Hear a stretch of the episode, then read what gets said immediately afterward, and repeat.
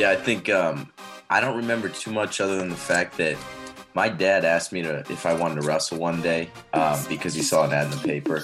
Um, and I think he just, you know, he was like, "You have too much energy. Uh, do you want to try this?" And I didn't know any better. I was probably six or seven years old, and so I was like, "Yeah, sure. Let me. Uh, uh, yeah, I'll do it." Um, and it was like probably like January, so it was halfway through a season, and so I missed um, missed like the single order forms for um, like the Broomfield Eagles. We were a blue singlet um, team, and so I went to like a sporting goods store, and the only singlet that fit me was like a little red singlet. So I just remember being a, the only kid on my team with a red singlet and kind of sticking out like a sore thumb. What other sports were you playing while you were starting your wrestling career? Also, I played just about everything growing up, but um, I guess my three main sports were like football, lacrosse, and wrestling.